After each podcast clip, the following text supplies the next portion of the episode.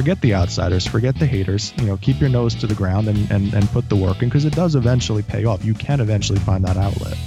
Come full circle. Responsible for your podcast for creative excursion, and also the reason you got fired.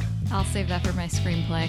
Yeah, I'm going to just Google search ER characters while you answer this. Okay, yeah, do that while I'm continuing to record. But the opportunities that exist today and the outlets that exist today are just endless, aren't they? Even letting your mind go there, even having that crazy thought like, what if I... Michelle wrote a Murphy Brown?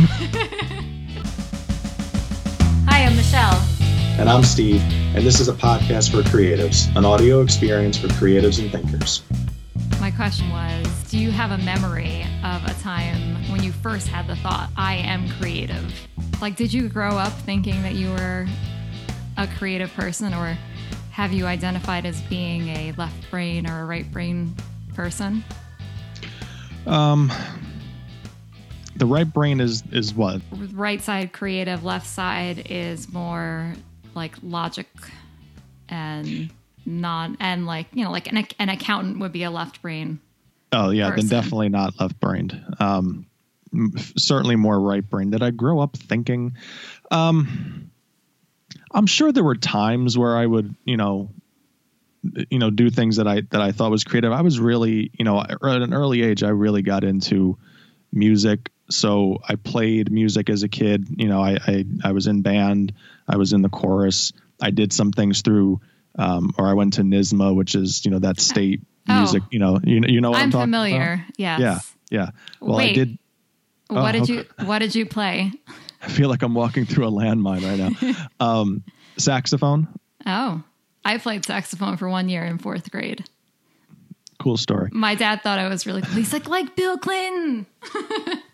Yeah. Well, I'm glad that's where the comparisons stopped. Yeah, I played from fourth grade on until I graduated, and I was okay. I think as I got older, I kind of became, you know, I ventured more into sports, and I was on a few high school teams. So my interest in playing music kind of died down, and my interest in playing sports kind of revved up. But, I think that was probably the first time, because I played some guitar as a kid. I took lessons for about 5-6 years. You know, like I said to you, I sang and I played in the band. So there was a creative side from a musical standpoint. You know, part of, you know, what we did with, you know, through guitar was you had to write your own, you know, you got to write some of your own things. You got to kind of write your own songs. And so that allowed you to kind of experiment a little bit. But for me and what I, in relation to what I do now as a professional, that really didn't hit until probably when I got into my professional field. It's not to say that I didn't think I was talented or good, or that I couldn't write or I couldn't do things like that. But from a comfort level of like creating social campaigns and having an eye on how audiences identify with certain, you know, pieces of content and the challenge that comes from that, maybe there is a little analytical side to that. That really didn't come until probably the last, I would say, seven to 8 years. Yeah, I think I can relate to that. I think my definition of what a creative person is has like kind of changed, because when I was a kid, I didn't feel like I grew up in an environment that was particularly supportive of being creative. And I'm not putting that on my parents at all, because they both are creative, like in their own ways. But I'm talking about more like in school, and I don't know if your public school district was like this, but like sports were celebrated, math and science were celebrated, like the arts were kind of like an afterthought. So even though I did artsy things, like I played the saxophone for 1 year, but then I switched over to orchestra. So I was in orchestra for, you know, pretty much all of middle school and high school, and I always opted to do art classes as my electives. It still always felt like, I don't know, like I was not embarrassed by it, but it wasn't like a cool thing to be part of. And it just didn't feel celebrated. So I don't really feel like I came into my own as like a creative person. Honestly, like you said, like until I became a professional, I was a graphic design major. So obviously a lot of college was creative stuff, but I still don't think I really like owned it. And in a few episodes, we were talking about like our dream jobs and how I said that my dream job was to be like a TV writer. I don't think it wasn't until recently that I would even have recognized that as being something creative. Do you feel it's because you've added to like your toolkit in terms of like your creative toolkit that you can kind of look back now and say, oh yeah, with what I have now, this is probably something that I could do? Yeah. I mean, I think it's part of that. You're saying more like confidence wise, like, okay, I've done that, so I could probably do this too. Right. Yeah. I think it's a little bit of that, but also I think what has really helped has been connecting with other creative people. I mean, I don't know what percentage of the population is creative. Maybe it's 50%, maybe it's less than that. But the impression that I got, or how I felt for most of my life, was like, you're in like the 5%. There aren't other people who are like into these things that you're into. So I feel like that's probably part of what was holding me back in pursuing some of these creative things, was just feeling like there wouldn't be an acceptance for it. But some of that is really like, it's subjective, right? Because it's in the eye of the beholder.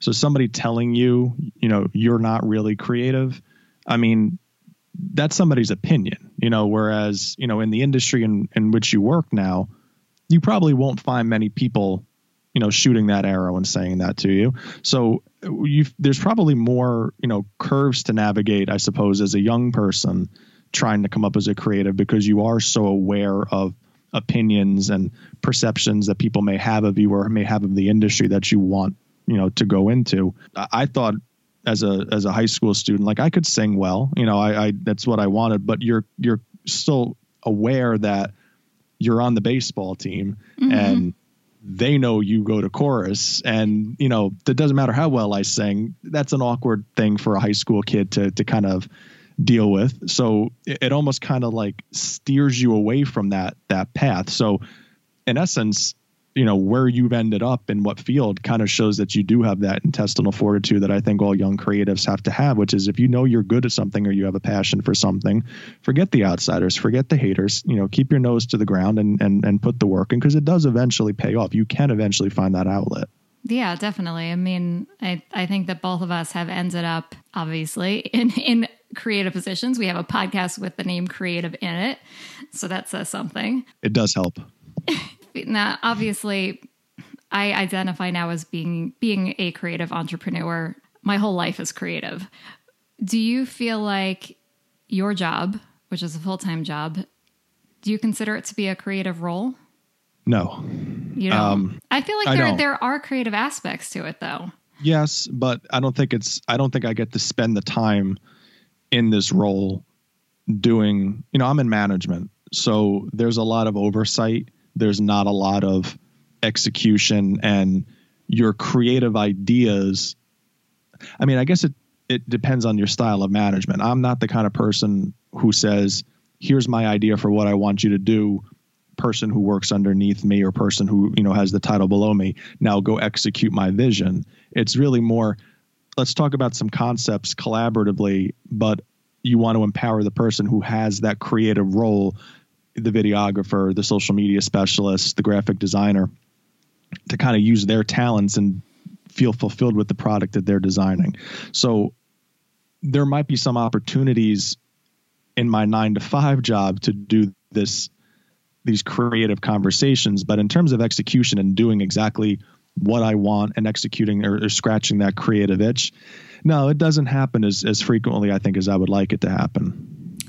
But I think that that's okay. And I think a lot of people who have full-time jobs might share in your frustration of having this like creative spirit and not being able to use it to its full potential. But there are things that, even though I call all the shots in my job, there are still things that I do that aren't completely creative. I mean, I still have to pay the bills just like anyone else. And, you know, I'm grateful that I have opportunities where I can do creative things to make money. But like I said, sometimes some of the things that I do don't feel so creative, but I have to do them anyway.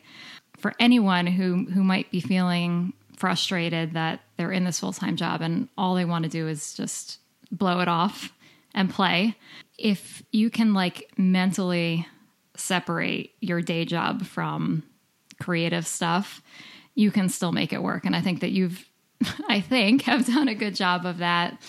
Well, that's how we ended up here, though. I mean, in a lot of ways, mm-hmm. you know, you and I have obviously been friends for a while now. We were having conversations before this idea of this podcast was even an idea. I mean, we were just, you know, going back and forth and having conversations about the work we do and the challenges that we have. And I know many times you and I had spoke about just my frustration within the role that I'm in and feeling kind of boxed in, but, you know, knowing that the work that we're doing is rewarding work, but still wanting to find that outlet. And I think that's something that a lot of people in our positions, or at least in my position, can kind of relate to. You want this outlet to be able to not only have conversations around things that affect people in creative fields, you and I and our audience who listens to this, but also to be able to do the work that kind of helps publicize some of this stuff. I mean, I can't say that you have a passion for editing audio, which is what your role is for this, as well as a lot of the design elements, but the social impact of things, which is kind of in my wheelhouse, like it gives me the chance to have that outlet to be able to design social content, to track social, you know, engagement and response rate and things like that. And, you know, you're not getting paid for it, but it doesn't matter. It just doesn't matter because you're having fun with it. I'm getting a chance to work with somebody I respect and adore. And I think those are the challenges, as we're always looking to, and maybe this is more with, you know, people of our generation and maybe younger. I can't say that I know that for sure, but you know, the millennial generation is always so harped on for doing something for a while and then moving on to something else, and doing that for a while and then moving on to something else. And I don't not like that approach. I think that's something you should probably keep an eye on. I mean, experience is great, and that kind of helps you build your portfolio. But if you find something that, you know, compensates you well, and it might not be, you know, checking every box, there might be other opportunities to do things that do check those other boxes and makes you a little bit more whole than having to bounce around from opportunity to opportunity. Absolutely. I don't think that there is a magic formula, but I think that I use this example all the time. Like, if you can get a job as a barista and get benefits and they're paying you well, and then you're able to like make money on the side, there's like zero shame in that. In fact, like I would respect you more for doing something like that than taking a full-time job where you're like working all these late hours and you're miserable and not getting to do any of the creative stuff that you enjoy. Maybe there is a formula for each individual person in weighing like the happiness factor and the money factor. Obviously, we all need money to live our lives. I'm not like saying blow everything off, but there are more opportunities, I think, than people realize, and there are more solutions than people realize. So what was the deciding factor or factors for you to walk away from, you know, a 9-to-5 quote unquote job to working for yourself? Well, they kicked me out. I didn't really have a choice. Oh, is that right? I didn't know that. Okay. Yes. So a very special podcast for creatives. Well, I'll preface it by saying this. I think that I was born to be an entrepreneur. I think I've always had that spirit in me. And I remember that when I switched from my first job to my second job, I started working in New York City. First week, I was like, all right, this is better than the last job, but I'm still not feeling creatively fulfilled. So every day I would go to the Barnes & Noble around the corner. I had this little black notebook that I still have, and I had this book called How to Start a Graphic Design Business. And I think I own the book now. It actually sits on the shelf behind me where I work, and I would just like take notes. So I obviously wanted to do my own thing. But yeah, this was, you know, 2008, 2009, when the recession was going on, and I got let go from that job. And initially I was like, you know, I was like a newlywed. We had just bought a house, and like, obviously I have to find another full-time job. Like, it didn't seem like there was any other possibility, but, thankfully enough, I kind of got hired back by, basically part of why I was getting let go was the company I was working for got bought by another company. But that new company that took a lot of the people I was working with them, hired me back basically in my exact same role. And almost 10 years later, I'm still working for them part-time as a freelancer, doing my old job, and they pay me very generously. So it all ended up working out okay. But I am so grateful that I got let go because I don't know how long it would have taken. I do think I eventually would have made that leap, especially with this like burst of like the online space and blogging and podcasting and all this. I think I would have gotten into it eventually anyway, but probably not as quickly had I not been forced into it and then all of a sudden had this like extra time on my hands. How funny would it have been if you got let go because some loser in upstate New York was asking you every graphic design question and like caught me doing like helping you with your projects. Yeah. Michelle, you've gotten nothing done this quarter.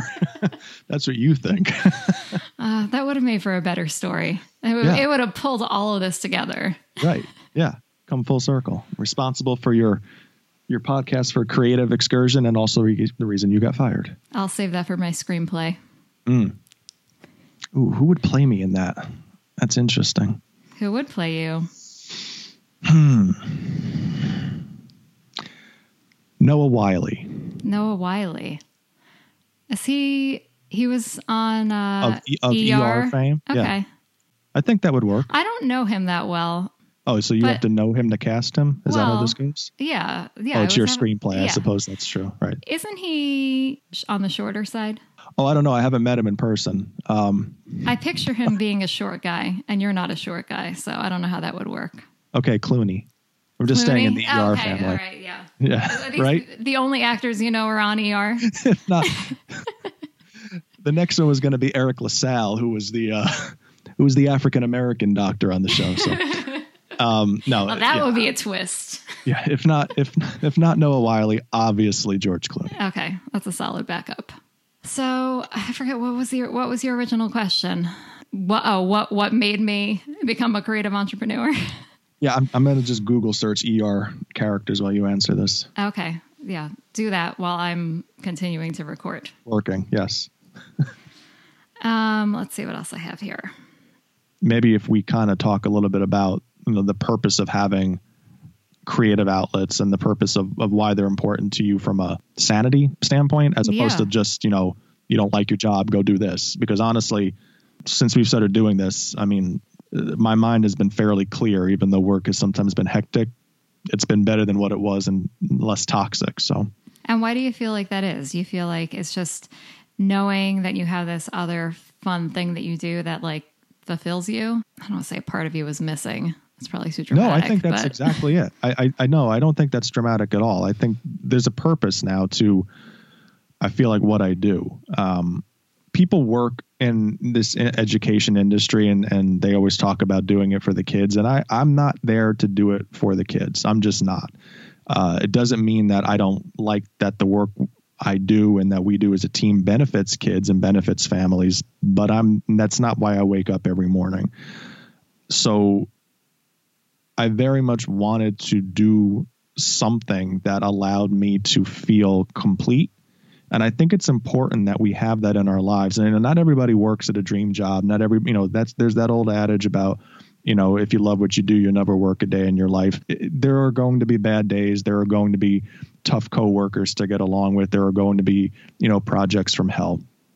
That's life. Now, how you look at that and how you deal with it, that's a personal choice. I'm not necessarily the person who just, slaps a smile on his face and does the job. I'm usually somebody who's, I'm not going to say complaining along the way, but I get my digs in from time to time. But I desperately wanted something that allowed me to feel complete.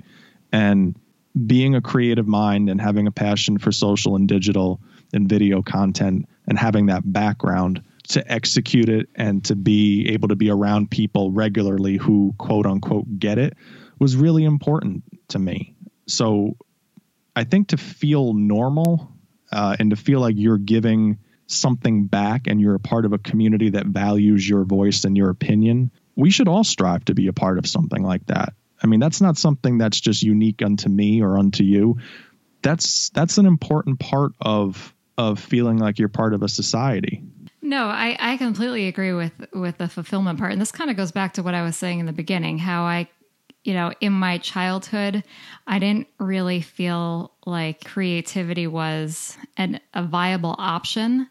And it really wasn't until I came into the creative community that I'm part of now and that we're a part of that it felt validated. And now this is like so much better. Like, yeah, I took art classes as a kid and I was drawing, but now looking back on it, like, yes, I can draw, but like of all the creative things, that is not where like my talents lie.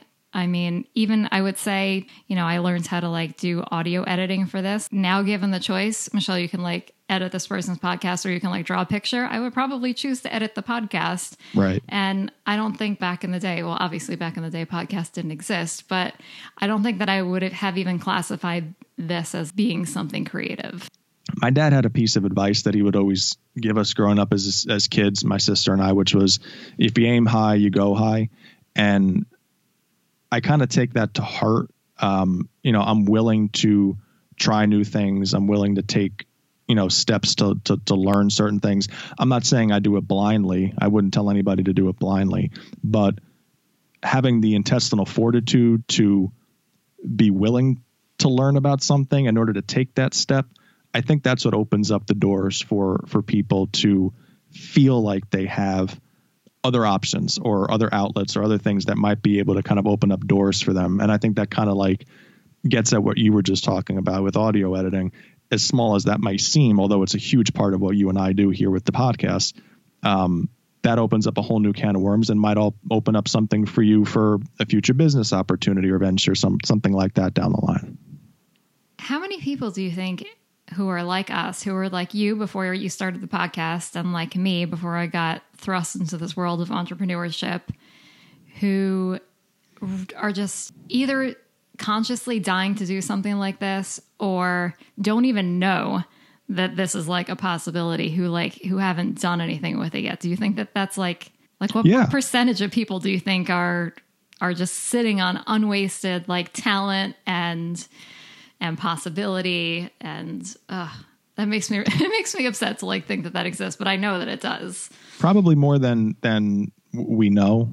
And I think that that's telling, because if you work in an industry like I do, where granted we do good work and it's for a good purpose, but it can kind of feel kind of, you know, boxed in. Sometimes that can wear you down and you might not have the wherewithal to look outside of what you do Monday through Friday, 9 to 5. But the opportunities that exist today, and the outlets that exist today are just endless, aren't they? Yeah, it's crazy. Gary Vee says it all the time, and I can't agree with it more. Like the world that we're living in right now, like any of us can legitimately do anything if we want to. And I love that you have taken the leap to do this, even though you have a full-time job. And I think that that's also part of it. It's like a mental block for people, is that they think it has to be like one way or another. They're like, oh no, I have a full-time job, so I cannot possibly do anything else. Like it's not even on their radar. I was having lunch with friends of mine the other day and they were asking about the podcast. And one of them said, like, you know, how much work do you put into the podcast, like on a regular basis? And I went, enough, you know, like it's not like an afterthought, you know, it's not something that you're just like, oh, I have 5 minutes, let me just do this. I'm not saying sometimes it's like that, but for the most part, there's hours of commitment to, you know, designing certain elements or coming up with certain content ideas. So, you know, this isn't just like a passing thing. I mean, this is, you know, we're doing work that honestly, we probably should be getting paid for. Yes. When you think about the time that gets put into it. We have the microphones, right? This is serious. Right. No, it's a pretty, outside of sitting in a closet, you know, without like a professional sound booth, like this is pretty much as serious as it gets, but it's a commitment, you know, and we do work hard on this. But I wouldn't want that to stop somebody either, because I feel like that's been the most rewarding part to me in some sick, twisted way, is even though you're, you know, you might be up till 11 o'clock or midnight or doing a couple of things. And I know for some people who work in an entrepreneurial field, like 11 or 12 o'clock is not a late time. But when you've gotten up at 6 o'clock and you've worked all day, yeah, it can be kind of, you know, a late period for some, for me, for sure. But there's something fulfilling about designing something and being like, this is going to be really cool when we run this, you know, next week or later in the week or tomorrow or whatever it is. Like, you get really excited about a piece of content when you know it's being received by an audience. And that's really what we decided, you know, that was the goal. If you could put a goal, you know, statement for this initiative, it was really just about providing an outlet for people who do what we do to join in and feel like they're a part of something. Absolutely. I had the thought that when you're doing something that you're really into, that you are choosing to do, like, no one is handing you and I assignments. We come up with all this content, like we're calling all the shots. When you're doing stuff like that, like, you just become, I think, a more joyful person. And when we think about the people that we follow, like my Instagram crushes, for example, we don't like them because they make a lot of money. Like, I don't think any of us really care whether or not they make money or not. We like them because of the energy that they're putting out there. And that energy is causing us to follow them. It's causing other people to follow them. And then when you get a lot of followers, that's when people are like, oh, hey, can we pay you? Because look at all these people that you're influencing. And this is us. I mean, this is us for who we are. And I think that's something that creative outlets provide people, is an opportunity to be themselves. You know, I don't necessarily, although it doesn't mean that people I work with couldn't listen to the podcast, but I'm not necessarily sure I'd feel comfortable telling people that I don't necessarily love what I do. But you can do it here because it's a different venue. It's a different area. It's a different audience. And I think creative outlets allow you to be who you are as a person. It taps into your inner persona that I think you don't show a lot of people. I feel like I'm doing a written verse of the Stranger album here, but you don't allow yourself to show that side to people a lot because of the setting you might be in. But if you're doing writing projects, or if you're doing a podcast, or if you're doing something that kind of allows you to, or if you're an entrepreneur and you're doing something for you or for something that you're building, it allows you to kind of tap into your inner persona that might not necessarily get out very often. And that's kind of exciting too, because it helps you feel a little bit more grounded. In my experience, like, anytime you're able to be your true self is going to be the person that people like the most. And a lot of people probably think the opposite of that, but that is what I have found to be true. One of the things that drives me crazy in the industry in which I work, and I'm sure there's a lot of people who might work in, you know, certain fields, having individuals with whom you work saying, well, we've always done it this way, or this is the way that this is how this goes. And it bothers you. Does that bother you? You know, that drives me crazy, like, more than anything. And it's something that really gets under my skin. And, you know, education is known to be an industry that's always, like, behind the curve most of the time. So any kind of advancements when it comes to digital communications, social, even web, it takes forever to get that on online and on board. So being able to find some place that allows you to do what you want and take chances and take risks and try things, that's really appealing. You know, it really kind of balances you, I think, as an individual. As someone who has actually made the leap to do this, what would be your biggest piece of advice for another person who is working full time, who feels like they just don't have time to do anything else, or that they just don't even know where to get started? Where do you think that the best place to get started would be? Ask yourself really what you want to do, because I'll bet you the answer is different from what you're doing right now.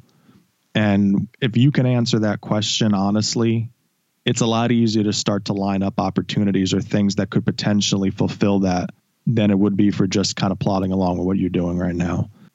For me, it was important to, first of all, be around creative people who understand things the way I do.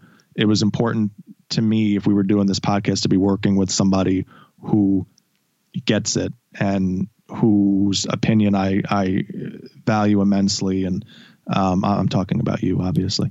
Except for TV show recommendations, but go on. Right. I will not watch How I Met Your Mother. But that was important to me. And it wouldn't have happened if I didn't ask myself, what do I want to do? You know, what is it that I really want to do?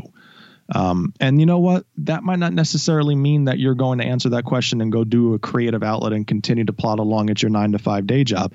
You might just decide to change career fields. And, you know, that's certainly something that you have to look into as well. And you have to kind of, you know, answer some hard questions there as well, because there's a lot of things that kind of come with that. But I don't think we stop and ask ourselves that enough. You know, I really don't. We just accept things for as they are. I think we're human. We put our heads down and we just go. And, you know, whether or not that's the working industry that, you know, kind of is what this country is, or I don't know what it is, but I don't feel like we ask that question nearly enough, because if you ask people how their day was, nobody sits there, and very rarely have I had somebody say, like, I had the best day. Let me tell you about it. It doesn't happen that way. Usually we have people say, like, it was fine. It was okay. Now that could just be because they don't want to talk about, you know, they don't feel like talking about it, but I don't necessarily think that's the case, because when people ask me, how's the podcast going? I don't have a lot of bad things to say. I don't probably have any bad things to say. I don't know. Do you? No, not at all. In fact, I was just going to say, when you just asked me, like, how's your day? I was like, it was awesome. Like, it was great. It really was. I think that there's also something to be said about just even letting your mind go there, even having that crazy thought, like, what if I started a podcast? What if I started a blog? What if I just wrote that article that I've been, like, drafting in my head, whatever it is? Or what if I reached out to that person that I've been wanting to collaborate with? I think there's something about even just, like, having the thought and putting it out there. You're going to start to think about it more and more, because you're going to start to see all these other things that are going to, like, remind you of it. And I'm thinking back to the fact that when I got that second job and I was like, I really want to be doing my own thing, and I started, like, researching it. Like, I feel like that kind of put the wheels in motion. And I don't know if that, like, maybe set me up to be let go, or I don't know, there was some kind of, like, divine intervention there. But whether it's something extreme like that, or it'll just start gnawing at you, or, you know, social media will likely start, you know, targeting you with ads regarding the things that you're thinking about, like, as they usually do.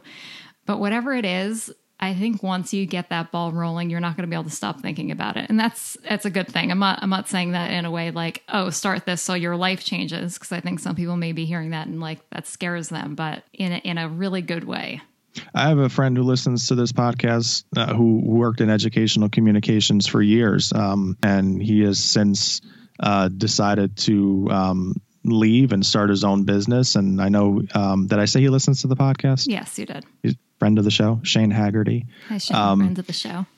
And he's making it, and he's excited, and, you know, it's coming along for him, and it's a build. And, you know, from the conversations that I've had with him about it, and they haven't been many, but the ones that I've had, it's, you know, you can sense a general excitement in what he's doing, because it's his own, it's his vision. It's probably something that he might not have been able to do or have the ability to do where he was.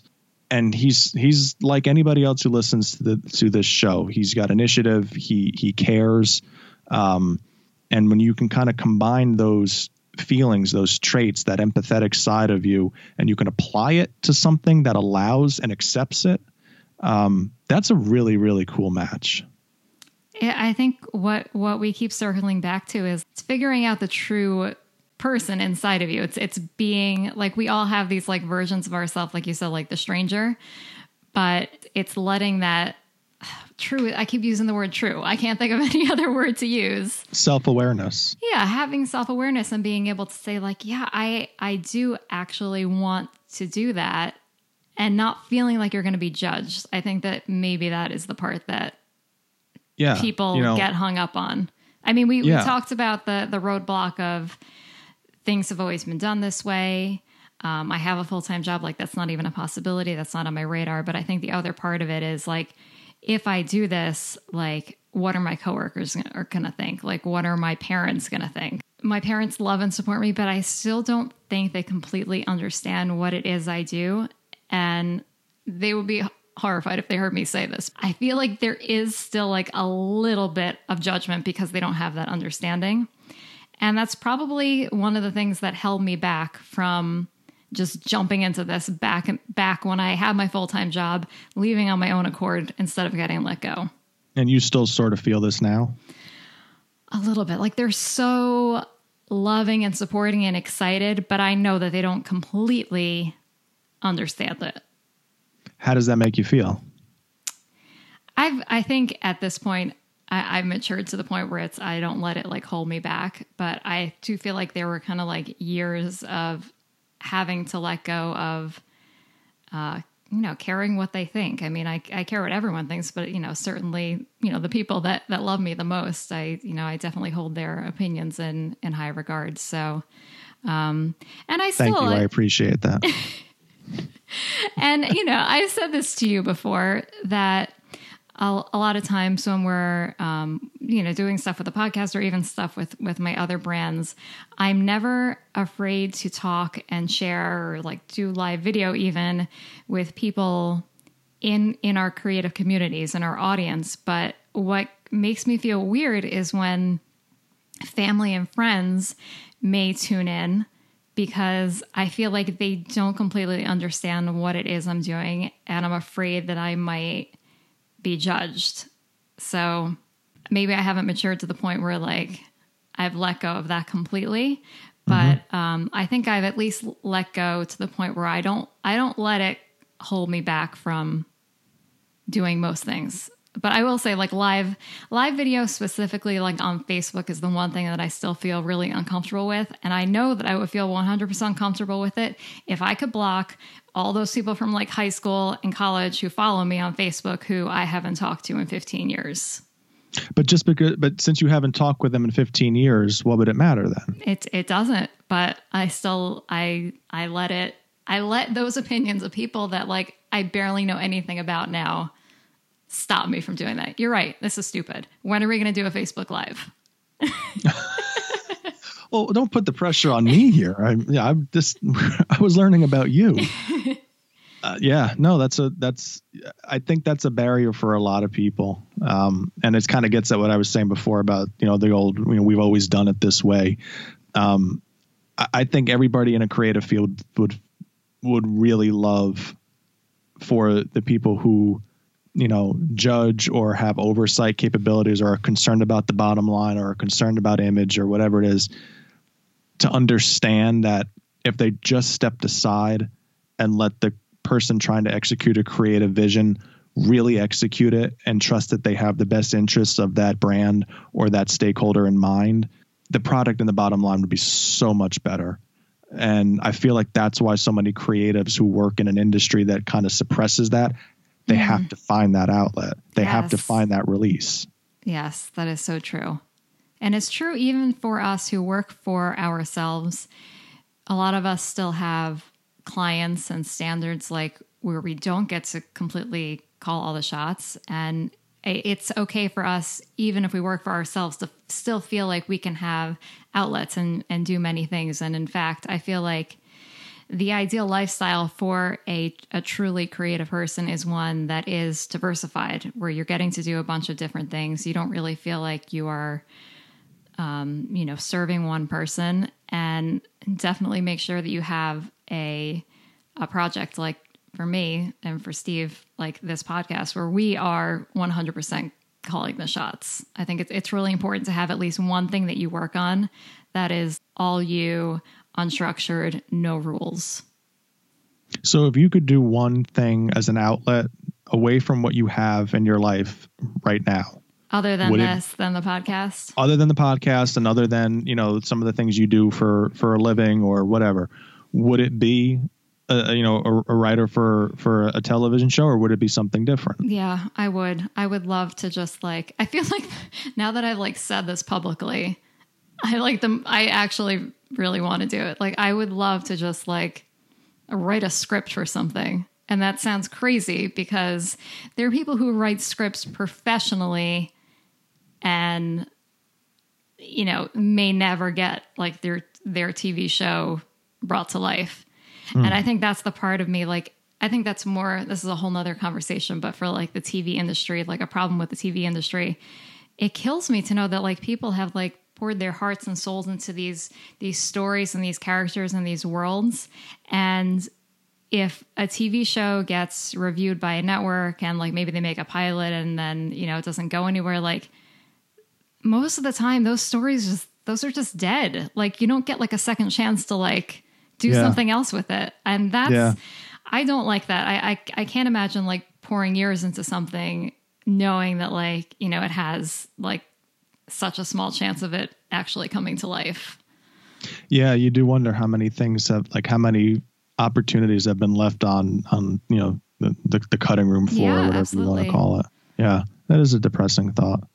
If it wasn't for that thought, like, but they took the chance, but think about that. Like, but they did take that step, you know, so it does sort of get at what we're talking about here. I mean, it might not necessarily always pan out. I mean, you and I could have done two of these things and got tired of it and said, oh, this isn't working. Let's go try something else. But the important thing is you recognized that opportunity existed. That's true. How about you? What have you got in your back pocket? I think I'd like to run a social account, social and digital, for a professional sports team. Yeah. I think that would be where my heart lies. You know, you're seeing just so many teams just on social really professionalize the look of it. And it's just so appealing and it draws you in. And there seems to be so many openings too that are kind of available. I mean, it's a job, so it's not like I'm going to just up and move to, you know, Chicago or something. Mm-hmm. But I think that would be, you know, if I could have, you know, a month or a week or whatever it is to do something, I think that would be it. I really would like the opportunity to kind of match an audience's fandom with their team and not only learn more about their team, but feel connected to them in a way that really only social can provide. You know, you think about when we were little, you know, if you were a fan of a team, you had the box score and you had the game on TV, but you really didn't have anything else besides that. Maybe there was a book that they wrote or something that you read. But, you know, now with video and with the onset of, you know, this visceral content, you're connected in more ways than you ever were before. So I would love to be able to bring that to, you know, a 7-year-old Steve King or, you know, whatever, because I think that would be a lot of fun. I was just thinking about like 13-year-old me. I was like super into hockey when I was like, you know, late middle school, early high school. And man, if all this social stuff existed back then, I would have like lost my mind because I like bought everything I had. Like I was like cutting out stuff from newspapers and making scrapbooks. I had like the media guide. I was like memorizing stats, like, you know, just to even have like one video of something from the team would have been game changing. And probably kids now don't really appreciate that they not only have all of this other like multimedia, social media stuff, but like they have access to the players. They can follow the players on Twitter. They can follow like the announcers, and it's amazing. It really is. I think that would be it for me. I would love to do something like that. Well, it's good to have goals. Yeah. I mean, I that doesn't sound as crazy as mine. At least you're like in, you know, you're in the role somewhat. Well, you've already said that your screenplay is going to be, what was it going to be about again? Oh, well, maybe that would just have just been a part about how, you mean how I got let go from my job because I was doing work for you? It. Yeah, that was it. I don't know that there's an entire like show around that, but maybe that could be a plot line. Maybe it would be a one season thing on Netflix, like 6 episodes. You could probably do that. Starring George Clooney. Yeah. Starring George Clooney. Why wouldn't he sign up for that? Of course. Yeah. It'll be very creatively fulfilling for him, I'm sure. Michelle wrote a Murphy Brown. Oh, I forgot about that. Yeah. Yeah, Seinfeld connection. I don't know. Do we have a show here? We'd love to continue this conversation with you guys over on social media.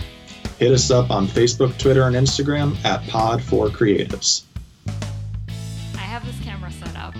Should I let it roll? I was thinking that if I do let it roll, like maybe a good stopping point. You are, I don't know if it's you or I don't know if I'm on it, but I'm on like a 2-second delay from what I hear you before your mouth moves on the screen. So, which is fine. No, it's going to be annoying. Let's restart Skype. That would annoy me. And it's not happening for me. Okay. Well, call me then and I'll pick up. All right. Bye. Maybe. Bye. I kind of like this though now, so you're going to have to deal with it. Sorry. That's all right. No, it works. I don't have to. I'm glad that you won't need to go to the chiropractor after this. I won't have any back issues tonight. This is great. Sitting on a stool for like an hour and a half. It's not going to be a permanent solution. I need one of those chairs that the security guard got on Seinfeld with the rocking chair. Yeah, I'll be asleep in the first 30 minutes of the show. How is that different than normal? Did you record anything on your camera? Oh no.